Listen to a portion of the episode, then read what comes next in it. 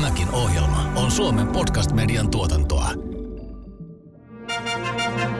Yleisurheilupodcast. Yleisurheilupodcast. Tervetuloa Turkuun Paavo Nurmen kotikaupunkiin nauttimaan maan ykköskisasta Paavo Nurmi Gamesista jokimaisemaan luonnonkaunille stadionille. Yleisurheilupodcast. Lotta Kemppinen, 23 vuotta, Helsingin IFK Free Idrot EM2 2021 hallissa 14.22.60 metriä. Suomen mestari 2019-2020 sisä- ja ulkoradat. Lotta Kemppinen on kaikkien aikojen ensimmäinen suomalaisurheilija, joka on yltänyt hopeamitalliin arvokilpailujen sileällä matkalla 60 tai 100 metriä. Saat palauttanut suomalaisen 60 metrin naispikajuoksun mitallikantaan historiallisesti 32 vuoden tauon jälkeen. Paransit Sisko Hanhion yli 30 vuotta vanhaa Suomen ennätystä lukemin 7.16. Lotta Kemppinen, milloin tajusit, että alat olla maailmanluokan vauhdissa? No siis kyllä nyt kun on saanut kaksi oikein niin kuin onnistunutta kesäkautta putkeen ja on saatu hyviä treenejä ja löydetty ne tavat, mitkä toimii meille Mervin kanssa, niin kyllä sit sitä kautta on huomannut, että joka vuosi tulee kehitystä ja että ollaankin siinä samassa, samassa rintamassa niiden muiden Euroopan huippujen kanssa, niin sitä kautta. Mitä sun päässä liikkuu, kun tajusit, mitä on tullut tehtyä? Mitä oli Suomen ennätys? No sanotaan, että ihan paikan päällä, niin siinä kesti hetki ennen kuin se itse tajuu, koska se oli niin tiukka se lopputilanne, kun oltiin käytännössä kolme näistä samaa aikaa siinä viivalla. Ja sitten mä ootin, että mikähän on tilanne ja sitten oma nimi sieltä tulikin sitten heti ajalan jälkeen seuraavana, niin oli vaan hetken sellainen, että tämä on vähän vaikea kuvitella tätä, tätä tilannetta, mutta sitten pikkuhiljaa rupesi ymmärtää ja sitten siinä olikin heti Mixzonein kautta tai no ensinnäkin saatiin niin kuin lipun kanssa olla siellä kentällä ja sitten Mixzonein kanssa Tapsan kanssa, niin tulikin sitten erilaisista medioista soittoja ja sitten siinä yritettiin sanomaan, että miltä nyt tuntuu, niin täytyy sanoa, että oli siinä vaiheessa vähän vaikea kuvailla, että miltä tuntuu, että ihan mahtavalta, mutta miten niin kuin muuten, että sä löytänyt siinä tilanteessa sanoja. Kuuntelet yleisurheilupodcastia studiossa Joona Haarala ja Vera Salberg. Tervetuloa mukaan. Yleisurheilupodcast. Yleisurheilupodcast.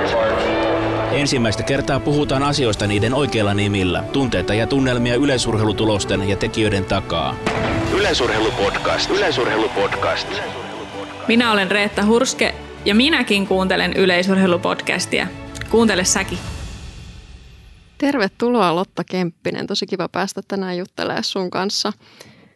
Ihan alkuun pitää tietysti onnitella upeista EM-kisoista ja EM-mitallista. Miltä se nyt sitten tuntuu noin kuukauden jälkeen, jos kuukausi sitten se oli vielä hankala kysymys? No siis nyt niin tavallaan osaa, niin kuin, tai rupeaa nyt vasta ymmärtää, että mitä tuli tehtyä, että musta tuli arvokisamitalisti ja nyt mä haluan mä haluan uudestaan tähän samaan tilanteeseen, että mä haluan myös saavuttaa tämän saman vaikka ulkoradoilla ja myös niin kuin nähdä, että hei, että nyt tuli tällaiset tulokset, että missä menee mun rajat, että mitä mä voin juosta satasella 200 metrillä, entä 60 hallissa, niin tavallaan nyt pääsee metsästämään niitä omia rajoja. Millainen kuukausi sulla nyt on ollut kisojen jälkeen? No sanotaan, että aikamoista pyöritystä oli nyt toi viikko, varsinkin viikko ton kisojen jälkeen. Ja sitten oli kyllä tosi ihana päästä takaisin taas omaan treeniarkeen ja on saanut nyt hyviä, hyviä treenejä tehtyä ja nyt itse asiassa oli lepopäivä, lepopäivä, niin ehtii sitten vähän vetää henkeä ja sitten taas lähdetään taas lauantaina nopeustreenin kautta uuteen viikkoon. Niin. Tuliko paljon viestejä ja palautetta kisojen jälkeen? No siis tuli tosi paljon kaikenlaisia onnitteluja ja oli tosi ihana, ihana lukea niitä. Mä en ole vieläkään ihan varma, että muistinko mä, tai muistinko, mutta pystyinkö kaikkiin vastata, kun niitä tuli niin eri, eri kanavien kautta. Että, mutta oli kyllä siis todella upeaa huomata, kuinka ihmiset on mukana, mukana niissä ur, urheilusuorituksissa ja tavallaan, että en tiedä, itse yllätty siitä, kuinka tärkeä juttu se oli.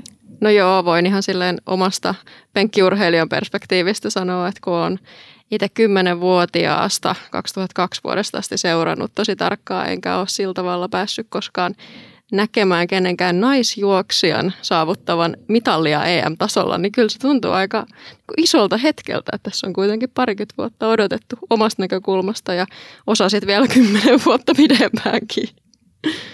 Rehellisesti sanottuna, oletko yllättynyt, mihin pystyt vai tiesitkö, että täältä pesee? Ei, jos ei nyt, niin ainakin myöhemmin. No siis mä lähdin sinne kisoihin sillä tavoitteella, kun oli mun ensimmäiset aikuisten arvokisat, että mä haluan mennä finaaliin. Että se vaati jo se, että sä pääset arvokisoissa finaaliin, niin sulla pitää onnistua alkuerissä, pääset välieriin, sun pitää onnistua välieriin, sitten sä pääset finaaliin. Ja sitten sun pitää vielä siellä onnistua, se kolmas juoksu. Niin, niin. Tar- tarkoitus oli tosiaan päästä finaaliin ja sitä kohti mä lähdin. Ja sitten kun mä sain finaalipaikan varmistettua, niin sitten mä totesin valmentajalle puhelimessa, että mä lähden juokseen mitalista. Ei sinne mitään muuta kannata lähteä tavoittelemaan, kun finaaliin päästään. Niin. No oliko se tämmöinen klassinen elämäsjuoksu, kaikki meni nappiin? Jotkut urheilijat sanoo niissä miksi se on haastattelussa, eli siinä kilpailun jälkeisessä TV-haastattelussa, että teknisesti tämä nyt ei ollut ehkä maailman paras suoritus, mutta kaikki muu meni hyvin. No sanotaan, että ihan hirveästi noista tuollaisista kisasuorituksista ei jää mieleen, että se mitä ehkä enemmänkin on nähnyt jälkikäteen sitten itse, kun on nähnyt juoksun. Että, että oli onnistunut, että pääsit aika niin kuin eturintamassa telineistä irti ja hyvä kiihdytys ja sitten sai pidettyä sen aseman sinne, että toki sitten Aila pääsi, pääsi irti koko porukasta, mutta sitten pääsi siitä sitten seuraavana viivan yli, niin ei, siis teknisesti ei jäänyt kyllä mitään siitä viest, tota, viestistä, mutta juoksusta mieleen. Mutta mitali tuli. Mitali tuli, juu. Se oli kyllä. Se oli hieno. Millainen kokemus se oli lähteä ihan ensimmäisiin aikuisten arvokisoihin pienenä mitallisuosikkina? No sanotaan, että itse ei, en lähtenyt sinne mitallisuosikkina, että siellä oli huomattavan kovia, kovia osallistujia viivalla, mikä tarkoitti sitä, että just pitää itse onnistua tosi hyvin, että sä ensinnäkin pääset sinne finaaliin. Sitten jos finaaliin päästään, niin siinä on kaikilla jo kaksi juoksua alla ja se on kolmas juoksu – niin tavallaan siellä on kaikki väsyneitä, kaikilla on vähän joka paikkaa kolottaa. Että siinä vaiheessa se on sitten vaan, että kuka tahtoo sitä eniten, että se sitten tulee ensimmäisenä maaliin. Varmasti kertoo myös aika paljon susta ja sun hermoista, että sä noin kovassa paikassa ihan ekat kertaa elämässä pystyt säilyttämään sen rentoudun. Eikö se ole pikajuoksus kuitenkin aika tärkeää, että ei mene sellaiseksi liian puristamiseksi?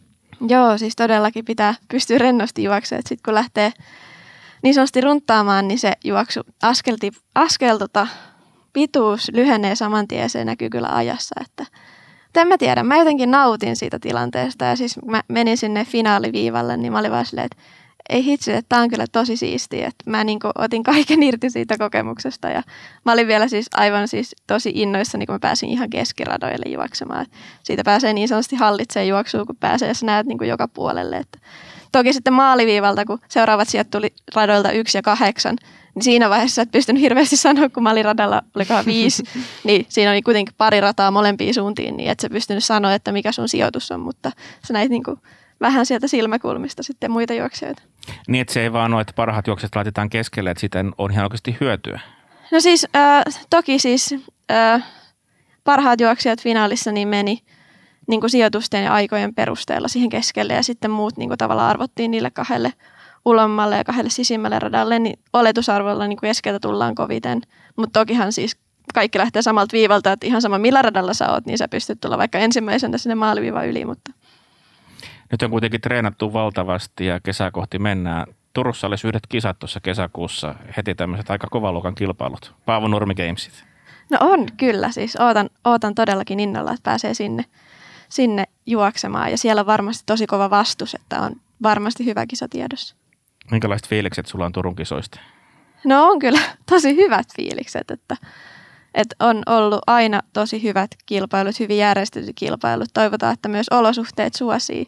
Tänä vuonna nähdään kovia tuloksia. Millä tavalla ne on hyvin järjestetty? Monet urheilijat puhuu siitä, että Paavo Nurmi Gamesissa on hyvät järjestelyt ja kaikki toimii, mutta mitä se konkreettisesti on? Nyt on kuitenkin kotimaan kilpailusta kysymys, että ei tarvitse ulkomaille mennä.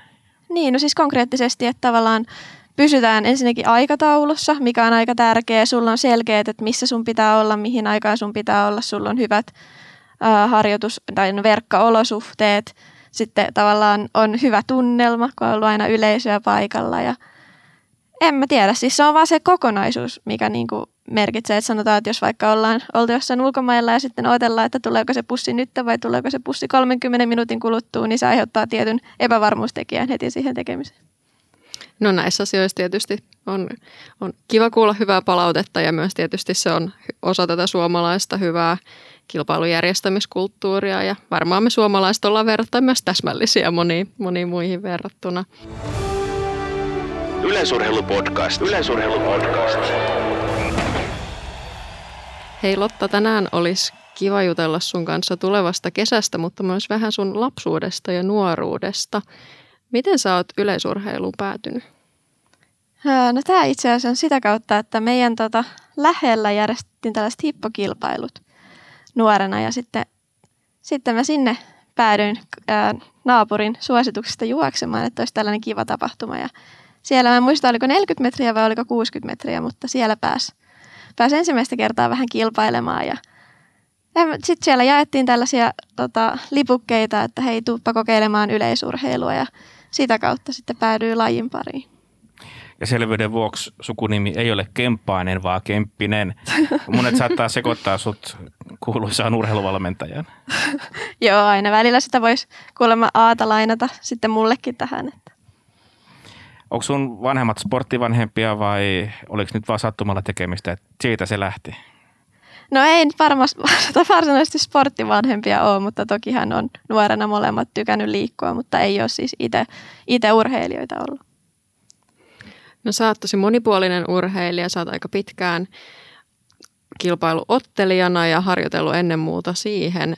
Mitä sä muistat, mitkä oli sun suosikkilajeja silloin ihan lapsena? No mä tykkäsin tehdä ihan kaikkea pitkälti. Mun mielestä varsinkin niin heittolajit oli aika ihania. Toki siis heittolajeissa oli se huono puoli, että jos sulla on huono päivä, niin sitten se ei oikein lennä mihinkään. Että se oli hirveän pienestä kiinni. Tokihan muutkin lajit on, mutta se on jäänyt mieleen, että sitten vaikka että se, että kiekon saa sieltä ihan niin kuin kentälle asti sektorin sisään, niin siinä sai aina välillä sitten vähän nähdä vaivaa. mutta myös mä tykkäsin ihan sikan heittolajeista ja tykkäsin myös siitä koko tavallaan kokonaisuudesta ja että pääs, pääs harjoittelemaan monipuolisesti eri, eri lajeja ja tavallaan hyödyntää eri, eri osa-alueita. Vieläkö sulla lentää keppi tai kiekko? No kyllä mä viime vuonna vielä kiekkoa kävin heittämässä sellaisen yli 40 metriä, että ihan kivasti se lensi. Eli seitsemän ottelu joskus samassa tulevaisuudessa sitten, kun tuo aktiiviura joskus päättyy. Kyllä mä luulen, että en mä ehkä enää seiskautteluun lähtisi, vaikka kiva laji onkin. no sä olit myös ilmeisesti aika lahjakas heti silloin lapsena. Mä vähän tutkailin sun tilastopajaa ja yhdeksänvuotiaana sä oot kaikkien aikojen tilastoissa ollut top vitosessa pituudessa 60 metri aidoissa ja kolmiloikassa. Joo, siis hyvin, hyvin mulla pienenä kans sujuu, mutta ehkä eniten, että mä oon aina tykännyt tosi paljon tehdä, tehdä tota lajia ja haastaa itseä ja sitten etsiä siitä tavallaan, että mä oon halunnut joka vuosi kehittyä. Että oli sitten laji mikä hyvänsä, että näkisi, että kehitystä tapahtuu. Oletko ollut IFK-urheilija aina? Ää, en, mä oon alun perin ollut Viipuri-urheilijoista. Onko sulla ollut muita harrastuksia silloin lapsena? Joo, mä oon itse asiassa telinevoimistelua harrastanut 4-vuotiaasta 11-vuotiaaksi. Ja sitten tälleen ei urheiluharrastuksena, niin mä oon soittanut pianoa kanssa. Montakohan vuotta siinä tulisi? Kymmenen vuotta ainakin soitettua sitäkin. Niin. Onko sä klasari vai meneekö poppi? Klassista mä oon soittanut, mutta on mä vähän vapaasäästöstäkin, että sitä kautta myös sitten pop, pop tullut tutuksi, mutta enemmän klassista. Oletko ollut ihan siis orkesterissa vai onko se sooloa vetänyt? Ihan, ihan sooloa. Ollaan me niinku kavereiden kanssa niin soitettu bändinä, mutta se on sitten ollut enemmän sellaista vapaa-ajan tekemistä. No mitä sä muistat sun kouluajoilta? Oliko sulla joku lempiaine?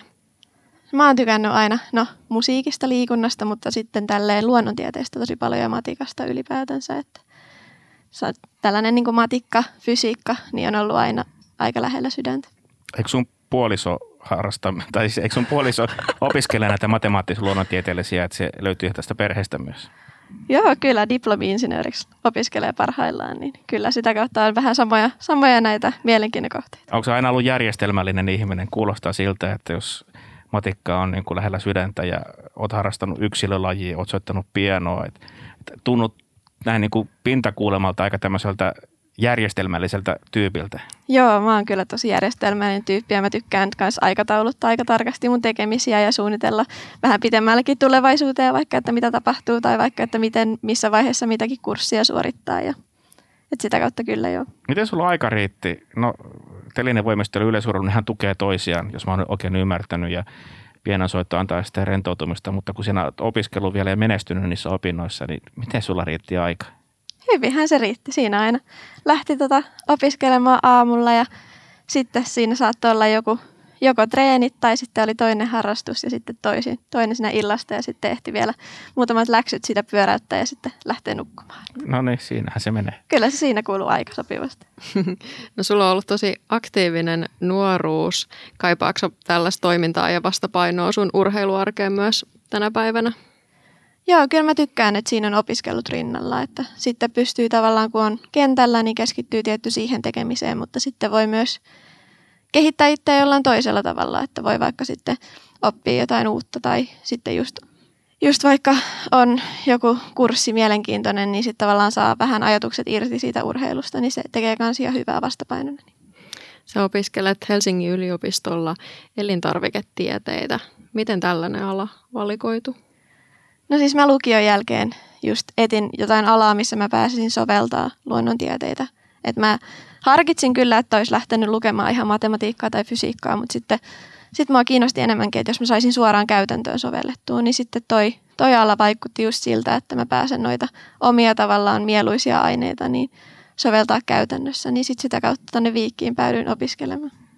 Minkälaisiin ammatteihin siellä valmistutaan sitten? No siellä on aika laaja, laaja kuva, mihin sä voit mennä, että siellä on elintarviketeollisuudesta löytyy työpaikkoja, sä voit lähteä järjestöhommiin, voi jäädä ihan yliopistolle tai sitten ihan jonnekin muualle, että aika laaja, laaja tutkinto se on, että pitää vaan sitten tavallaan itse pystyä tutkin tai sen tutkinnon sisällä sitten ohjata, että mitä kurssivalintoja tekee. Mä kysyn nyt taas, miten sä nyt tämän ajan järjestät? Oletko joutunut antamaan vähän yliopistolle periksi ja tekemään hitaammassa tahdissa vai jyrätäänkö eteenpäin? Siis äh, kyllä mä teen silleen, niin että urheilun ehdoilla menee aikataulut, mutta aika hyvin myös yliopisto joustaa, että siinä on tavallaan aina esimerkiksi tykännyt, että syksyllä voi vaikka tehdä vähän enemmän kursseja, kun siinä ei ole mitään muuta kuin sitten treenit toki rytmittää. Ja sitten keväällä, kun on vaikka leirejä tai kilpailuja, niin siinä on ehkä vaikeampi vetää, vaikka jos jotain läsnäolopakollisia kursseja, niin vaikeampi vetää läpi, niin sitten voi silloin ottaa vähän vähemmän kursseja. Onko tämä korona sitten ollut tavallaan myös helpotusta yliopiston kannalta? Omalla tavallaan joo, koska sitten osa luennoista vaikka nauhoitetaan, niin sä pystyt katsoa niitä omalla ajalla. Mutta kyllä siinä myös kaipaa sitä, että näkisi opiskelukavereita ja pääsisi vaikka lounaalle yhdessä ja juttelemaan ihan vaikka kursseista tai tekemään ryhmätyötä paikan päällä, että on se vähän erilaista tälleen Zoomin tai Teamsin välityksellä. Vaikuttaa siltä, että sä oot aika täsmällinen ja tehokas ja muistan jostain lukeneenikin, että kun sä aloitit yliopistolla, niin sä teit heti kolmen vuoden tarkan suunnitelman sun aikatauluista. Joo, kyllä mä heti niin suunnittelin loppuun asti. Mietin, että mitä kurssit pitää olla käytynä, että pystyy vaikka tämän seuraavan kurssin ottaa, niin helpottaa hirveästi, koska sitten pystyy myös miettimään, että jos meni siihen samaan vauhtiin, niin siinä ei ollut mitään ongelmaa, mutta sitten taas jos jätti jonkun kurssin pois, niin pystyi miettimään, että mikä näistä kannattaa jättää pois, ettei sitten vaikuta siihen seuraavaan vuoteen, niin se oli kyllä hyvä, hyvä tapa hoitaa asioita.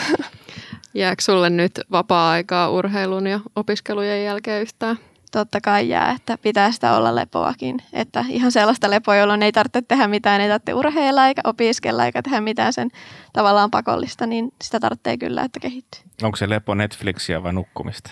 No se on kyllä myös nukkumista, että se on aika oleellinen asia, mutta toki sitä myös Netflixiä tulee katsottua ja mä tykkään myös lukea kirjaa ja sitten soitan. Mutta sitä toki vähän ollut aika välillä kortilla, että ei ole ehtinyt sitä ihan niin paljon tehdä kuin haluaisi. Ja sitten musta on myös tosi kiva niin perheen perheen kanssa niin pelaillaan erilaisia lautapelejä. Et meillä on yksi ihan, ihan tota lempparistrategiapeli, mikä on ollut nyt monta kertaa peli, peli tota, valintana, niin sitä on hauska, hauska pelata porukalla. Ja nyt sä annoit syötä mulle lapaan. Kuinka huono häviäjä sä olet? No sanotaan, että mä tykkään kyllä, tykkään kyllä tota pärjätä myös lautapeleissä, että en ole ehkä paras mahdollinen. Ja siis kaihertamaan, jos joku muu meinaa napata ykkössijan perheen strategiapelissä. Joo, kyllä siinä kannattaa aina vähän varoa, että keneltä vaikka jotakin tota, kasveja pöllii jollain kortilla. Se voi olla välillä vähän haastava. Perheriidan paikkaa. Yleisurheilupodcast. Yleisurheilupodcast. Paavo Nurmi Games sai alkunsa 1957. 64 vuotta sitten, kun Nurmen seura Turun Urheiluliitto lahjoitti juoksijalegendalle nimikkokisan 60-vuotislahjaksi. Yleisurheilupodcast. No hei, sul kuluu paljon aikaa harjoitusten parissa, niin mitkä on sun suosikkiharjoituksia? No, kyllä mä tykkään ihan sikapaljon niin nopeustreeneistä ja myös niin kuin lähtötekniikkatreeneistä, että kyllä se niin kuin lajin kautta se niin kuin palkitsee eniten, että se on kyllä lemppari, Ja sitten kyllä mä myös niin kuin tykkään sellaisista niin kuin kevyen, kevyen päivän treeneistä, että ei tavallaan tarvitse olla niin fokus siinä tekemisessä, että kunhan tekee asiat hyvin, mutta silleen, että se ei ole se niin kuin viikon tärkein treeni, niin se on myös tosi niin kuin tavallaan rentouttavaa ja kivaa. No onko mikään ikävää siellä? No mä en ehkä niin välitä tällaisista nopeuskestävyystreeneistä, että, että kyllähän niitä tulee tehtyä ja tehdään ne hyvin sitten kun tehdään, mutta jos pitäisi niin näitä inhokkeja valita, niin kyllä se niihin, niihin kallistuu aika hyvin. Mikälainen on tämmöinen oikein ikävä nopeuskestävyystreeni? Mitä siinä tapahtuu? Juostaan lyhyellä palautuksella kovaa kakkosia tai 150, niin ne on aika, aika tota, napakoita treeniä. Pikajuoksuharjoitteluhan on tosi vaativaa, tosi kokonaisvaltaista. Mitä se vaatii harjoittelu ulkopuolella esimerkiksi ruokavalion suhteen? Pitääkö sun tarkkaan miettiä sitä asiaa?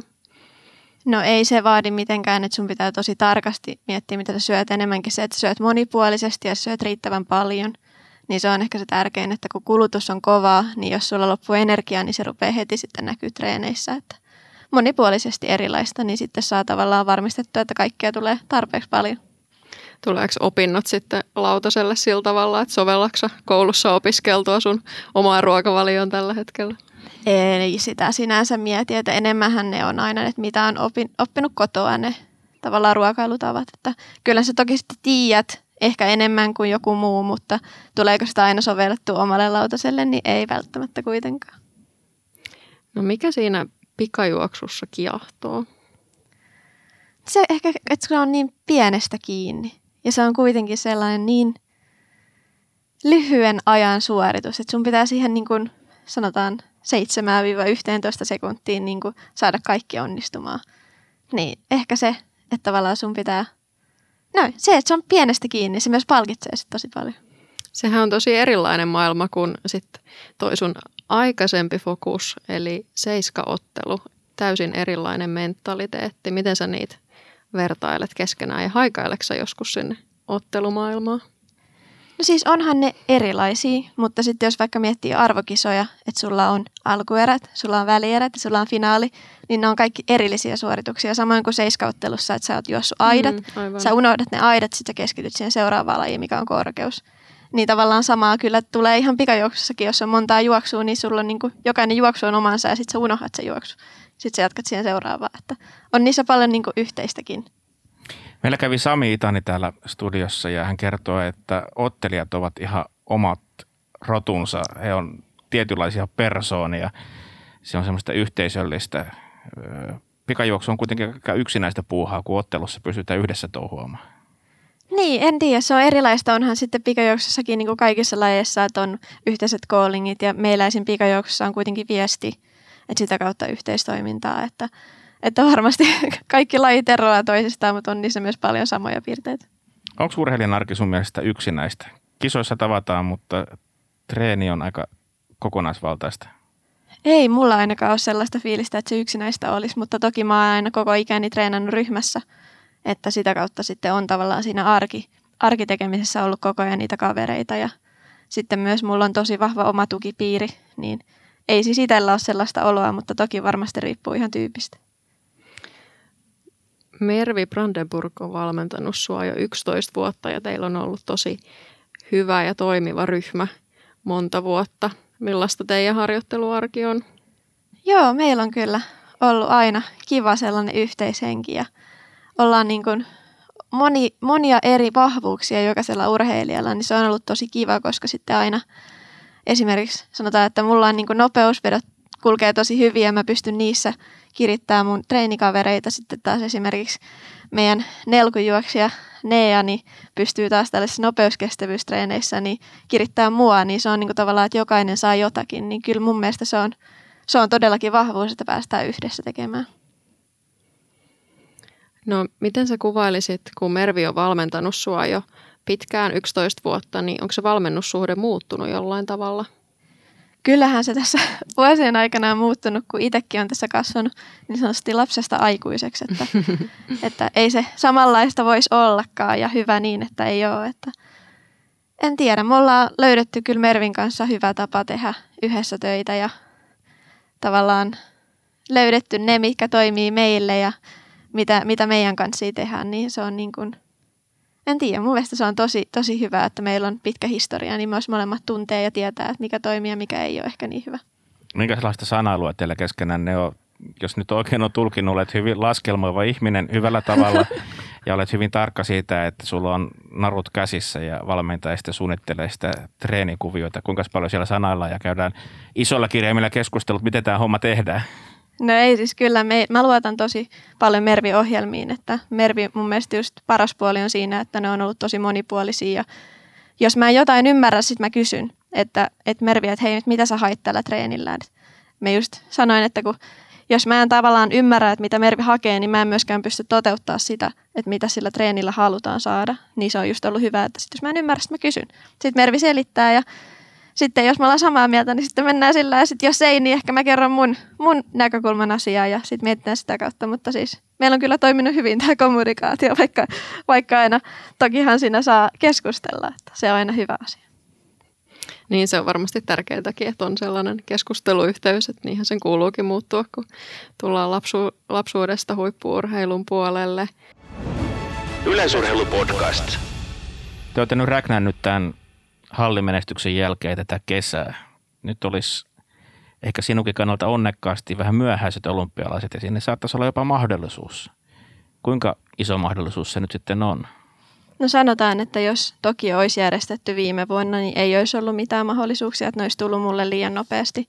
Nyt toki kun nämä siirtyi tälleen vuodella, niin se aukaisi pienen sellaisen takaportin, mihin voi mennä. Että se vaatisi vaan sitä, että saa nyt hyvät kisat tässä kesällä, että kisat, mikä esimerkiksi Paavo Nurmi Games, mistä saa hyvät ranking-pisteet, niin sit sitä kautta siellä juoksee hyvin, niin saa hyviä, hyviä pisteitä ja sitä kautta nousee rankingissa sitten toivottavasti sen rajan sisäpuolelle, joka pääsee kisoihin. Että satasella se on aika kova se raja, se on kuitenkin 11-15, niin se vaatisi kyllä sitten aivan nappijuoksua ja nappiolosuhteita ja kaikkea muutakin, että enemmän ehkä se, että jos ranking kautta voisi päästä sinne sisälle. Mulla on tässä lunttilappu, sun enkka on 11.45, eli 30. Kuinka pitkä matka se on? No sanotaan, että kyllä siitä aika paljon on varaa lähteä siitä ajasta pois. Että meillä on oma tavoite, että juostaan nyt alle 11.30. Että se, että se on se ensimmäinen tavoite, sitten katsotaan mitä juostaa ja sitten tehdään uusia tavoitteita. Sä rikoit jo nyt sisäradalla tuon 60 metrin Suomen ennätyksen, mutta tämä Sataisen Suomen ennätys Helina Marjamaalta on 11.13, 37 vuotta sitten. Kyllä se on aika rikkoa jossain vaiheessa. No on, mutta kertoo myös kuinka kova tulos on, että se on noin, noin pitkään säilynyt siellä. Että sitä kohti tehdään kovasti töitä, että sen pääsisi joskus rikkomaan. No sä oot tosiaan tehtailu Suomen ennätyksiä hallikaudella, tehnyt historiaa monellakin tapaa. Kuin erilaisia noin 60 metriä ja 100 metriä sun mielestä on? Kyllä ne on erilaiset matkat. Et sanotaan, että kuudella sä pitkälti kiihdytät sen 40-50 metriä ja sä ehdit juosta, juosta sitten sen 10-20 metriä. Sitten taas satasella sun pitää pitempään pitää sitä maksimivauhtia yllä. Sitten taas esim. 60 metriä on repivämpi laji, jos niin voi sanoa, kuin taas satainen. Et ei, ne, ei ne samanlaiset matkat ole.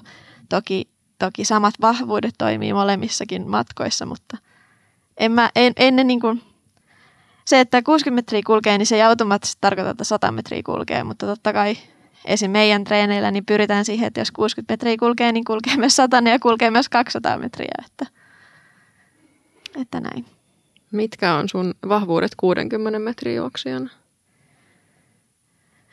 No just se, että kun lähdetään siitä niin kuin kiihdytyksestä täyteen vauhtiin, niin se on toiminut tosi hyvin. Että kun mä saan sellaisen rennon oman kiihdytyksen, sanotaan se 30-50 metriä kisasta riippuen, niin siitä kautta on tosi helppo tehdä sitten se loppujuoksu. Että just tuollakin kisoissa niin melkein se tärkein asia oli, että mä onnistun siinä lähdössä ja kahdessa ekassa askeleessa, koska jos niistä selvii, niin mä tiedän, että kyllä se loppu niin tulee automaatiolla hyvin. Että se oli tavallaan se, mihin piti panostaa. Onko sulla siinä satasella joku palanen, jonka onnistumista sä erityisesti kehität tai mietit tällä hetkellä? No ei oikeastaan siis sellaista niin kuin eri, erityistä, että totta kai samoja juttuja kehitetään, mitä ollaan kehitetty tähänkin asti ja sitten just, että saadaan se juoksu kulkemaan sieltä 60 metristä 100 metrin kovaa, niin sitä kohti tehdään toki harjoituksia. Eikö sun valmentaja Mervi ole sanonut jossain haastattelussa, että eihän sitä tiedä, vaikka tulevaisuudessa Salotan päämatka olisi jopa 200 metriä. Mitä sä itse ajattelet siitä? Niin, näinpä kyllä Mervi sanoo, että jos juoksee 60 ja 100 metriä kovaa, niin sitten pitää kyllä tulla 200 metriä kovaa. Että, että sanotaan, että se 200 metriä on ollut mulle vielä tähän mennessä vähän sellainen niin sanotusti kakkoslaji, koska ei ole pystynyt sitä niin paljon juoksemaan. Kaarijuoksu esimerkiksi mulla vähän sellainen ei niin vahvuus ollut tällä hetkellä, niin sitten sitä kautta sitten sitä ei ole tullut niin paljon tehtyä, että en mä sitä tiedä, jos se rupeaa hyvin se kulkee se matka, niin miksei. Että kyllähän se nytkin koko ajan siinä mukana on. No pistetään kaupan päälle 400 metriä. Se on jo liikaa. Joo, ei ehkä sinne 400 metrille kuitenkaan. No, sä oot vaihtanut pikajuoksua ottelun puolelta vasta kolme vuotta sitten, eikö vaan? Joo, 2018 tehtiin, tehtiin tämä päätös. Millainen päätös se silloin oli? No sanotaan, että siinä oli aika monta rikkonaista kautta takana.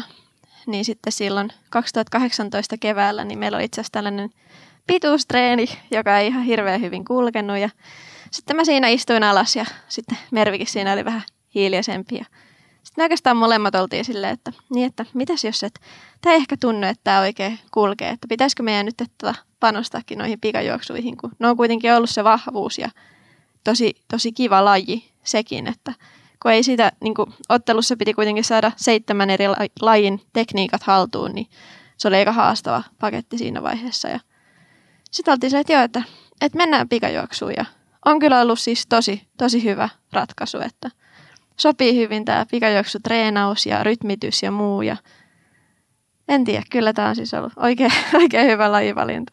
Oliko se itsestään selvää, kuinka ylivoimainen sä olit niissä otteluiden 100 metrin juoksuissa? No kun meillä oli sen aidat ja sitten oli 200 metriä, että siinähän ei varsinaisesti satasta juosta. Että kyllähän ne tota, 200 metriä kulki hyvin, mutta se, että ottelussa niin vaikka sulla olisi joitain yksittäisiä hyviä lajeja, se ei vielä riitä, että sulla pitää olla kaikki lajit. Ja sitten sanotaan ottelussa, niin esimerkiksi korkeus on hyvä pistelaji, niin jos korkeudessa hyppää 160 senttiä ja kaverit hyppää 180, niin siinä tulee aika monta pistettä takkiin siinä vaiheessa. Niin ei, ei ole, siitä ei pysty hirveän helposti kompensoida niillä muilla lajeilla. Ja onhan meillä ennenkin tullut aika kovia pikajuoksijoita tuolta ottelijoiden puolelta, varmasti lukuisiakin, mutta ehkä hollantilaisia Daphne Shippers ja Nadine Visser tulee ensimmäisenä mieleen. Ehkä vähän samanlaista profiilia teissä jopa kolmessa on. Ehkäpä, ehkäpä. Joo, sieltä on kyllä todella, todella kovia tuloksia tullut. Että otteluhan mahdollistaa sen, että kun tehdään monipuolisesti asioita. Ja meilläkin esimerkiksi ottelutreenin lomassa oli koko ajan niin kuin nopeus, että kuitenkin sanotaan 6-7 lajista on nopeuspohjaisia, niin kyllä se sieltä niin kuin pikajuoksulla antaa tosi hyvän pohjan, kun treenataan ottelupohjalta. Yleisurheilupodcast. Yleisurheilupodcast. Paavo Nurmi juoksi Suomen maailmankartalle. Nurmen viisi olympiakultamitalia Pariisin kisoissa eivät unohdu. 1500 ja 5000 metriä tunnin sisään. Kaksi kultamitalia.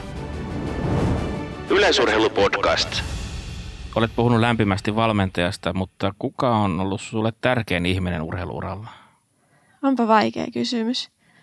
Uh, no siis, kyllähän niin pitää sanoa, että valmentaja on. Ja meilläkin, kun Mervin kuitenkaan, meillä on ollut tosi pitkä historia yhdessä. Ja Mervi on onnistunut pitää sen mielenkiinnon sieltä 11-vuotiaasta tähän 23-vuotiaaseen lajissa. Niin kyllä mä sanoisin, että valmentaja, mutta mun mielestä on tosi vaikeaa valita vain yhtä ihmistä, että se, että onhan niin kuin tukipiiri, oma perhe, niin on varmaan niin kuin tärkein, tärkein voimavara, mitä urheilijallakin on, että en mä kyllä osaisi pelkästään yhtä ihmistä valita. Lotta Kemppinen, nyt olisi hyvä tietää, minkälainen tiimi sun ympärillä on? No mulla on kyllä siis tosi, tosi hyvä tiimi ja mä oon kyllä onnellisessa asemassa, että on näin monia ammattitaitoisia ihmisiä tässä mukana, niin on toki valmentaja, sitten mulla on hieroja, fysioterapeutti, osteopaatti, lääkäri ja sitten manageri vielä pyörittämässä asioita, niin täytyy sanoa, että kyllä tällä, tällä niin kuin ammattitaidon määrällä niin on tosi helppo tehdä tätä omaa, omaa asiaa eli urheilla. Kuinka yleistä se on, että urheilijalla on noin kova tiimi ympärillä? En tiedä kuinka yleistä, että ainakin niin kuin tällä hetkellä tuntuu, että että sinänsä me ollaan oltu vähän, vähän edelläkävijöitä myös siinä, että ollaan pyritty saamaan siihen ympärille monia ammattilaisia, mutta on siis varmasti monilla muillakin urheilijoilla yhtä hyvä tilanne, mutta kyllä mä sanon, että itsellä on myös niin kuin onnekas, että on törmännyt näihin ihmisiin. No me monesti käydään sitä keskustelua, että saako meidän huippuurheilijat riittävästi tukea, onko niillä kaikki edellytykset nousta sinne huipulle, niin tuntuuko susta siltä, että sulla on kaikki tarvittavat palaset sun arjessa? No nyt kyllä tuntuu siltä, että tuntuu, että on jokaiseen tilanteeseen sitten erikseen ammattilainen, jonka puoleen voi kääntyä, jos tulee joku tällainen ongelma, että on kyllä hyvä tilanne sen suhteen. Vaikka sä opiskeletkin niitä elintarviketieteitä, niin oletko se joskus osa tällaista tiimiä vaikka valmentajana? En kyllä osaa sanoa, että tulisiko musta valmentaja. Että kyllä mä oon niin kuin junnuja valmentanut tässä, mutta vielä ehkä enemmän keskittyy tähän omaan uraan ja sitten miettii, mitä tekee myöhemmin. No sä kerroit vähän, että mitä, mitä ajatuksia ja toiveita kesälle 2021, mutta jos katsotaan vähän kauemmas tulevaisuuteen, niin onko sulla jotain päätähtäintä tai suurta unelmaa sun urheiluuralle? No siis kyllä mä haluaisin myös ää, niin sanotusti ulkokaudella niin saavuttaa arvokisamitalin. Että kyllä siis kova, kova tota, tahto olisi siihen, että Euroopan mestaruuskisoissa olisi jollakin matkalla niin siellä mitalikolmikon joukossa. Ja kyllä sitten myös toi 11.13 siellä sen Suomen ennätys, niin kyllä se on siellä, että mä haluaisin sen saavuttaa. Ja toki jos, jos sinne asti päästään, niin se on aina hyvä olla pitkän ajan tavoitteita, että jos joskus pääsisi ensimmäisenä suomalaisena alle 11 sekuntia, niin se olisi myös aika kova, mutta se on toki sellainen, että vaatii vielä aika monta askelta tästä ennen kuin ollaan siellä, mutta se on aina hyvä olla pitkän ajan tavoitteita. On ihanaa kuunnella nykyaikaisia urheilijoita, kun heillä on selkeästi tavoitteet korkealla. Enää ei sanota, no siitä on kyllä jo vuosikymmenen aikaa, että teen parhaani ja katsotaan, jos se riittää. Joo, ei ehkä enää sellaisella asenteella, tai itse ainakin tykkään, että on sellaiset selkeät tavoitteet, mitä lähdetään niin kuin saavuttamaan. Ja sitten kun sä saavutat sen tavoitteen, niin sitten tietenkin löydään kovemmat tavoitteet siihen seuraavaksi. Ja se näkee urheilussa ihan yleisestikin, jos puhutaan nyt jostain ihan muusta vaikka pallopeleistä, niin joku Helmareiden menestys, naisfutisjoukkue, mikä tahto siellä on ja painetaan niin kuin päätyyn asti. Kyllä. Onko henkinen valmennus näytellyt jotain roolia sun tekemisessä tähän asti?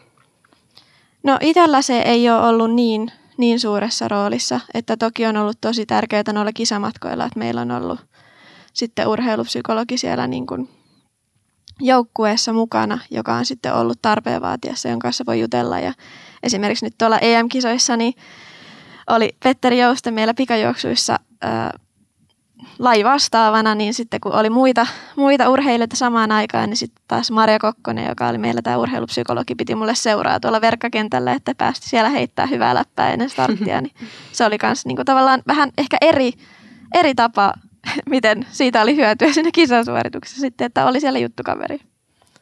Joo, se on ollut ihan mielenkiintoista, kun ollaan eri urheilijoiden kanssa tästä aiheesta juteltu ja ainakin Oskari Mörö totesi, että sehän siinä henkisessä valmentautumisessa on tärkeintä, että sulla on hyvä mieli, hyvä fiilis lähteä tekemään sitä hommaa, että siitähän siinä on kysymys.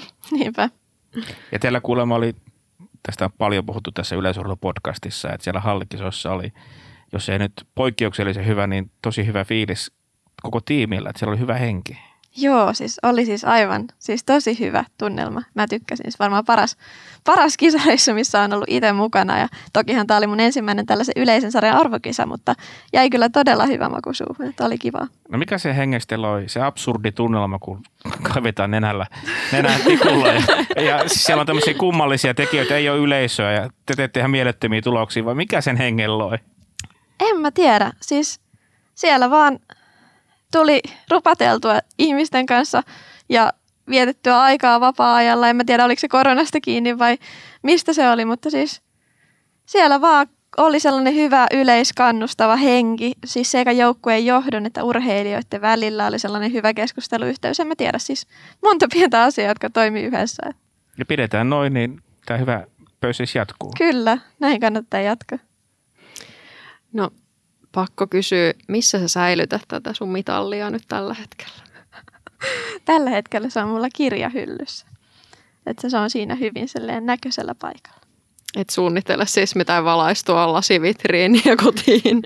No mä haluaisin kyllä jonkun sellaisen niin kuin seinälle laitettava vaikka taulu, mihin mä voisin jotain muistoja noista kisoista laittaa, mutta jotenkin tässä on sen verran pyöritystä ollut, että ei ole ehtinyt tällaisia toteuttaa, niin pitää mennä tällaisella väliaikaisratkaisulla. Niin, no se on hyvä antaa se hetken muhi, eikö sitä aina sanota, että uudet sisustusjutut niin parhaiten kun antaa hetken, hetken syntyä siellä, niin tulee hyvä ajatus sitten syksyyn mennessä. Näinpä. Yleisurheilupodcast. Yleisurheilupodcast. Nyt kun muistellaan menneitä no, kuukauden takasta asiaa, mutta mennäänpäs vähän pidemmälle matkalle. Jos pääsisit kuiskaamaan 15-vuotiaalle Lotalle jotain, niin mitä hänelle sanoisit? Hmm. No sanotaan, että mä ehkä sanoisin, että nukun vähän enemmän. Että mä olin sellainen ihminen, joka tykkäsi tehdä kovin paljon monta eri asiaa ja silleen, että joo, joo, totta kai mä voin lähteä mukaan tuohon hommaan. Niin se saattoi välillä vähän näkyä siinä, että mä unohdin sitten mennä tarpeeksi aikaisin nukkumaan ja sitten kuitenkin kun piti aamulla nousta kouluun, niin siinä sitten, että ehkä jos vähän enemmän nukkuisi, niin voisi tehdä jo hyvä. Kuinka vaikea on sanoa ei? Onhan se nyt aika hankala. Kyllä mä siinä koko ajan yritän petrata, mutta on se haastavaa. No vaikuttaa siltä, että sä nautit todella paljon tällä hetkellä urheilijaelämästä ja siitä, että se arki pyörii ja tiimi on hyvä ja kaikki on tosi hyvällä mallilla monen asian suhteen. Niin mikä sun mielestä tässä urheilussa on parasta? Ehkä se, että tämä avaa ovia niin erilaisiin kokemuksiin ja tavallaan, että ei se, että sä oot siellä viivalla, mutta sä tutustut ympäri maailman uusiin ihmisiin, ympäri Suomen uusiin ihmisiin, sä pääset tällaisiin uusiin tavallaan kokemuksiin mukaan, sä pääset vaikka osallistumaan tällaiseen podcastiin, että tavallaan, että sä näitä kokemuksia saa muualta kuin urheilusta, niin ehkä se on siinä se. Ja myös sitten se, että missä muualla sä pääset näin vahvasti kokeilemaan sun rajoja. Että täällä sä pystyt silleen, että okei, että mikä on mun maksimi, että mikä, pystyykö mä juosta vielä tämän ajan alapuolelle. Että niin kuin, et, et, et sä saa tällaisia tunteita mistään muualta. Mutta saahan tässä myös valtavia pettymyksenkin tunteita. Kyllä, varmasti niitäkin, mutta sitten myös sä opit, että miten niiden kanssa pitää toimia. Sä opit paineen sietokykyä. Varmasti tulee olemaan oikein tärkeässä roolissa myös työelämässä, että jos on monta projektia, niin on siinä stressiä, että miten sä hallitset sen tilanteen. Että kyllä sä, siis urheilu opettaa paljon asioita, mitä sä pystyt sitten hyödyntämään myöhemmin työelämässä. No sulla on ollut vaikeuksiakin, paljon loukkaantumisia siellä nuoruudessa, niin pohditko silloin koskaan, että se urheiluura katkeisi ja mistä löysit sen motivaatio aina jatkaa eteenpäin? En mä pohtinut, että, että urheiluura katkeisi. Että mä aina olin vaan, että meiltä puuttu se joku juttu, että mikä tavallaan, se on ulkoinen tekijä, mikä aiheuttaa sen, että pysyy ehjänä ja pystyy näyttää sen oman, oman potentiaalin. Että itsellä ehkä oli se, että sitten jos urheilu ei mennyt niin hyvin, niin sitten pystyy tehdä jotain muuta, että voi vaikka opiskella tai sitten jotain ihan muuta vapaa-ajan tekemistä. Että toki hoiti kuntoutuksen kunnolla ja oli silleen, että okei nyt ei tätä enää, että miten mä voin ennaltaehkäistä tilannetta, mutta ei siinä kyllä pyörinyt sitä ajatusta, että mä haluaisin jättää urheilun, koska mulle taas urheilu on tosi tärkeä osa elämää, että, että varmasti liikkuisin paljon, vaikka ei olisikaan tällä tasolla tätä omaa, omaa urheilua. Lotta Kemppinen, jos pitäisi spontaanisti valita yksi paras muisto urheilusta tai urheiluurasta, niin mikä se olisi ja mihin, mi, mihin aikajanaan se sitten suht menee? Hmm. No täytyy sanoa, että kyllä mun on pakko nostaa tämä Euroopan mestaruusmitali. Että arvokisa mitelisti joukkoon nouseminen, niin on se niin kova, kova juttu, että ei, sitä, ei mulla ole mitään vastaavaa, vastaavaa muistoa tällä hetkellä. Ja toisiksi paras on vasta se hippokisan voittaa. Näinpä. Hei kiitos tosi paljon Lotta, että päästiin tänään juttelemaan sun kanssa, tutustuu vähän paremmin suhun ja sun tarinaan ja tosi paljon tsemppiä harjoituksiin ja kesän kisoihin. Kiitoksia. Yleisurheilupodcast. Yleisurheilupodcast.